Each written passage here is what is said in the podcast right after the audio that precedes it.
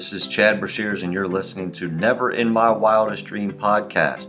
This podcast is about creating a behind the scenes look with coaches, fans, and reporters from our point of view, sharing cool stories as only we've lived them. The goal is for you to learn something new to help your life and allow yourself to take a break from everyday chaos and let us give you a behind the scenes look into our world.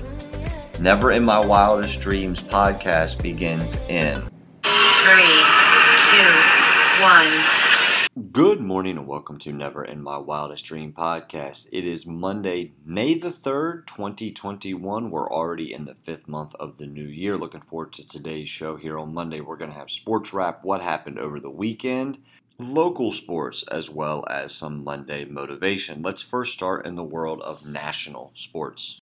We'll first start in baseball and on the diamond from yesterday.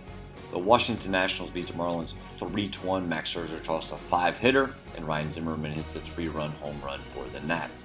The Athletics beat the Orioles 7 3. The Yankees topped the Tigers 2 0. The Cardinals beat the Pirates 3 0. The Blue Jays beat the Braves 7 2. In a 10 inning slugfest, the Reds beat the Cubs 13 12. The Rays beat the Astros 5 4. The Indians topped the White Sox 5 to 0. The Twins hang 13 on the Royals, winning 13 to 4. The Dodgers hang 16 on the Brewers, winning 16 to 4. The Rangers beat the Red Sox 5 to 3. The Mariners topped the Angels 2 to 0. The Diamondbacks beat the Rockies 8 to 4. The Giants beat the Padres 7 to 1. And the nightcap, the Mets beat the Marlins 8 to 7. On to tonight's games. Let's first talk about the Orioles, who have a 10:10 Eastern Standard Time start against the Mariners this evening out in Seattle. The Brewers travel to the Phillies, the Dodgers travel to the Cubs. The Rangers are in Minnesota to take on the Twins. The Mets travel to St. Louis to take on the Cardinals. The Indians are in Kansas City to take on the Royals. The Giants are in Denver to play against the Rockies. The Tampa Bay Rays go west to Anaheim to take on the Angels. The Blue Jays are in Oakland to play against the Athletics, and the Pirates are at Petco Park in San Diego to take on the Padres. That is all for the world of baseball. Now, on to NBA basketball from yesterday. The Portland Trailblazers beat the Celtics 129 to 119. CJ McCollum has 33 to lead Portland, while Jayson Tatum has 33 to lead Boston. The Bucks beat the Nets 117 to 114. Kevin Durant has 42 and 10 for Brooklyn, while Giannis has 49 and 8 to lead Milwaukee to the win. The Heat beat the Hornets 121 to 111. Adebayo has 20 points, 7 rebounds, and 10 assists for Miami, while PJ Washington had 21 points to lead the Hornets. The Kings beat the Mavericks 111 99. Marvin Bagley had 23 and 9 to lead Sacramento, while Luka Doncic has 30 points, 6 rebounds, and 6 assists to lead the Mavericks.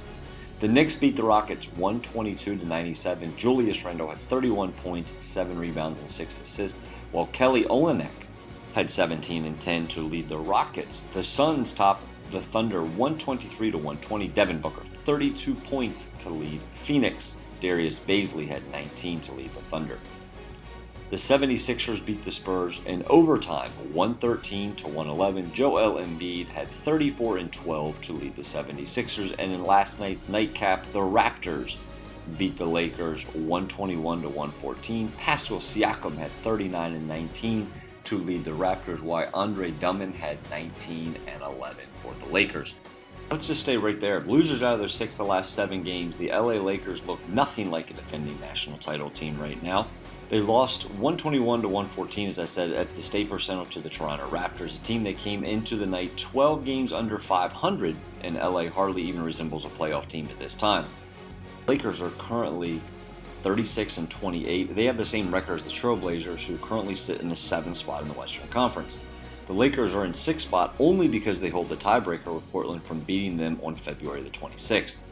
This year, the number seven team does not guarantee a first round playoff series. The NBA is going to hold two play in tournament games in which the number 7 and 8 teams face off and the number 9 and 10 teams face off, and the winner of the 7 8 game advances to the first round. The loser of the 7 8 game plays the winner of the 9 10 games to determine the final playoff berth.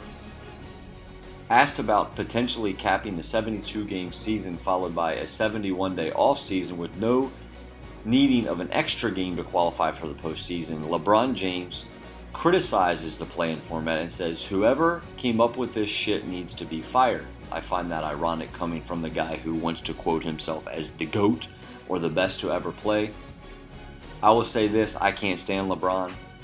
I think he's an unbelievable talent, but I also think he's the biggest baby in the world, and he is just what our kids are today. They don't want to work for anything. Michael Jordan never complained about this. He'd have gone out and hung 50, and he would have kept moving, and there would have been no issues. LeBron then goes to say that I definitely want to get healthy, not for myself, but for my team. He said that he wants to make sure he is 100%. He's got to be smart moving forward. James, in no certain terms, prioritizes health and recovery over chasing wins for the playoff seed. It doesn't matter at the end of the day if I'm not 100% or close to 100%. It doesn't matter where we land, I'm just ready for the playoffs. I say all this because I find it ironic that the guy who's supposed to be the best player in the league is complaining about something that if he doesn't get hurt and become a wimp and fights through the injury, that he probably doesn't have his team in this position. That is all for yesterday. Now on to tonight's games. The Orlando Magic travel to Detroit to take on the Pistons. The Pacers are in the nation's capital to take on the Wizards. The Warriors are in New Orleans to play against the Pelicans. The Trailblazers, who we just talked about, are in Atlanta to take on the Hawks. The 76ers go to the Windy City to play against the Bulls. The Knicks travel to Memphis to take on the Grizzlies. The Spurs are in Utah to take on the Jazz. And the nightcap, the Nuggets take on LeBron James and the Lakers, who we just talked about. That is all for NBA. Now on to NFL. Let's first start in Jacksonville.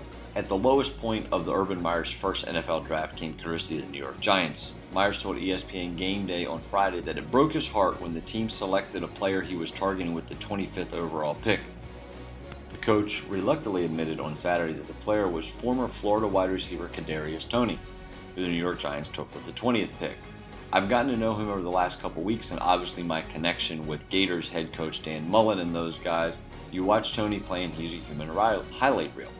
With Toney gone, Meyer and the Jaguars opted for Clemson running back Travis Etienne.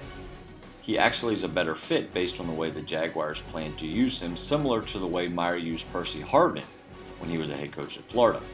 Harvin lined up in the backfield and the slot receiver for 1,852 yards and 19 touchdowns, as well as catching 133 passes, 100 and 1,929 yards and 13 touchdowns in three seasons as a Gator. In addition to rushing for an ACC record 4,952 yards and 70 touchdowns in four seasons for the Tigers, Etienne also caught 102 passes for 1,155 yards and 8 TDs, including 85 receptions for 1,020 yards and 6 TDs the last two seasons.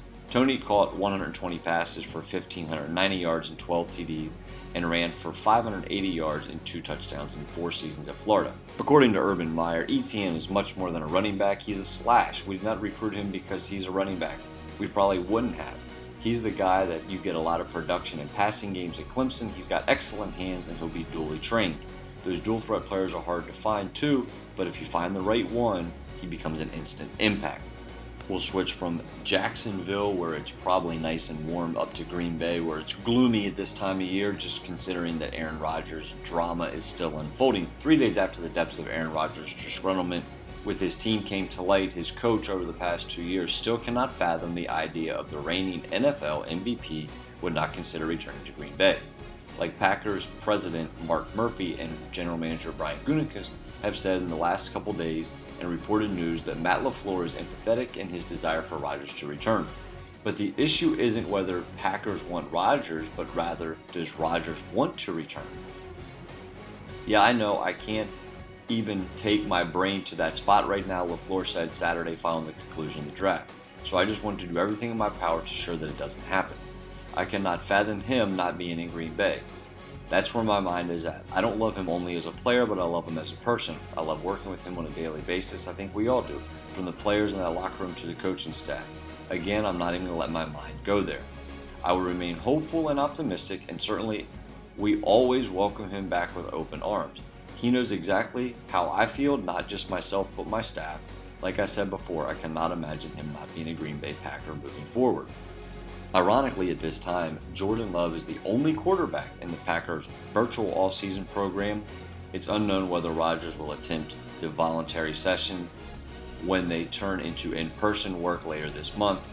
but he has typically been a regular participant in the offseason programs, and he even has a bonus of $500,000 tied to it. The Packers did not draft a quarterback this weekend. Gutekunst said they discussed several veteran options before the draft, and they likely will sign at least one undrafted rookie quarterback, but he insisted the Rodgers situation has not been and will not be an impetus for that. Love was the third string quarterback last season as a rookie, and the plan was for him to be Rodgers' top backup this season. In the meantime, LaFleur has tried to insulate Love from all the distraction. I've talked to Jordan and told him, you know, there's a lot of noise out there. You can't focus on that. You got to focus on yourself. And I know the guys think it's just a cliche, but you got to go be the best version of yourself. And he's got everything to do in his power to meet his expectations and standards which we've developed for him at that position, and I know he is working hard. This was everything in Green Bay. Now let's talk about other NFL news. We'll jump west to Seattle. Seahawks coach Pete Carroll confirmed that he has been in communication with Richard Sherman, but said a reunion with the former All Pro quarterback isn't currently in the works. The 33 year old Sherman is a free agent after spending the last three seasons in San Francisco. In an interview with Stephen A. Smith on Friday, he said a return to San Francisco isn't out of the question, but he listed the Seahawks, the Saints, and the Raiders as other teams that he's been in communication with. That is all for the world of sports. When we come back right after this, we'll have a little Monday motivation. Never in My Wildest Dreams podcast begins in Three, two, one. Welcome back to Never in My Wildest Dream podcast. Like I said, it is Monday. We'll do a little Monday motivation, kind of get you guys thinking about something going into the work week. Here's something I want you guys to think about psychological safety. Pretend for a moment you work for Microsoft and are called to a meeting by Bill Gates. He's looking for specific information to facilitate a decision he must make for the future. Gates wants to hear your thoughts, opinions, and insights as he collects data before making his final choice.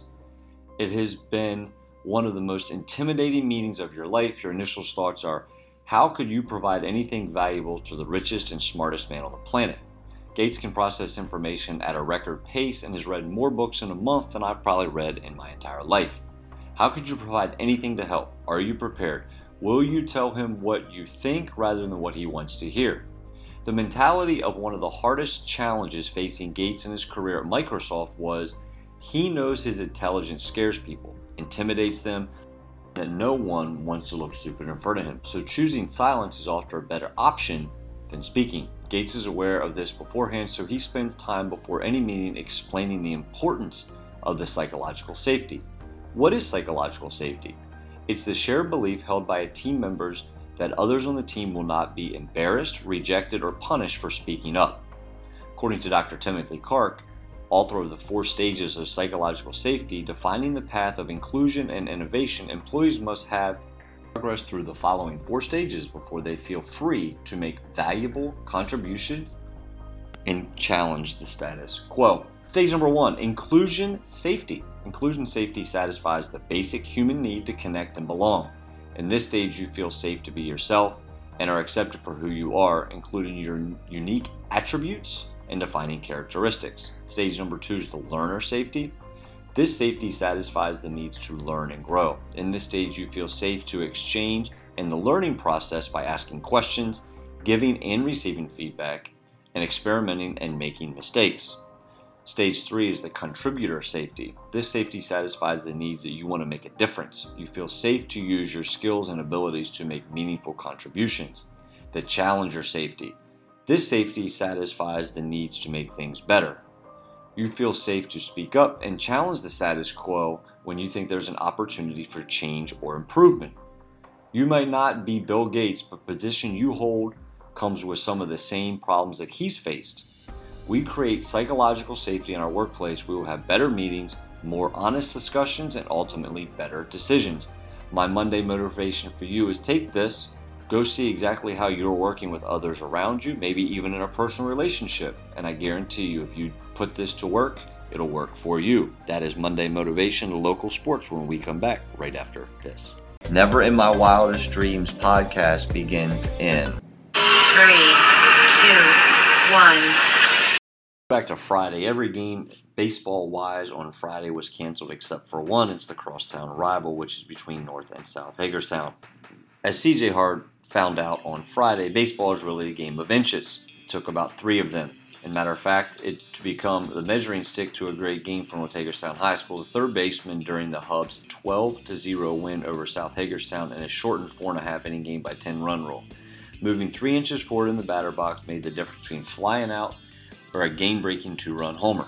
Hart stepped up to the plate on an extremely gusty afternoon after teammate Javon Burnett unloaded a drive to center field off starter Sean Bear that rode the wind but was caught at the base of the fence in center. It was a good for a sacrifice fly, though. Three batters later, Hart ended up hitting what would be a no doubter to left to cap the Hub's six run inning to provide Cooper Strickland, the starting pitcher, with all the help he needed for the shutout. Danny Talbot reminded Hart about the talk the Hubs had before the game. We talked about moving up in the box because of the velocity of the pitches. We wanted to move up to give the batter a better look at the pitches and let them travel deeper. Hart got the message, he moved up in the box, and just like that, the game was over. On Saturday, I was able to go watch a Little League baseball game. Really good pitcher, pitched against us, but when he came out of the game, they made it very, very interesting. It was a great baseball game, and yes, I have started eating concession stand food, and yes, the fries are just what I remember them to be. This week's going to be a busy week of baseball. We got baseball Monday, Wednesday, Friday. Rain is kind of throwing a little curveball at us right now. We will talk about that as well as the rest of games for today. Looks like we will have rain showers on and off. Currently, is 63 degrees outside with a real feel of 62. Hopefully, there's enough rain uh, holding off so that we can get some of these games in today. Here are the games that we are going to look at with regard to reschedules. First off, Boonsboro Tennis is at Williamsport for both boys and girls. Lacrosse for boys, Smithsburg is at Boonsboro this evening. Softball, we have Boonsboro at South Hagerstown, as well as Clear Spring at Hancock. And in baseball games today, North is at Williamsport, Boonsboro is at South High, and the game I will be at Smithsburg at Clear Spring. That is all for local sports today. That is also all for the show. We will be back tomorrow and talk about local sports national sports, as well as Trust Tuesday. Thank you for listening to today's show, and we will talk to you soon.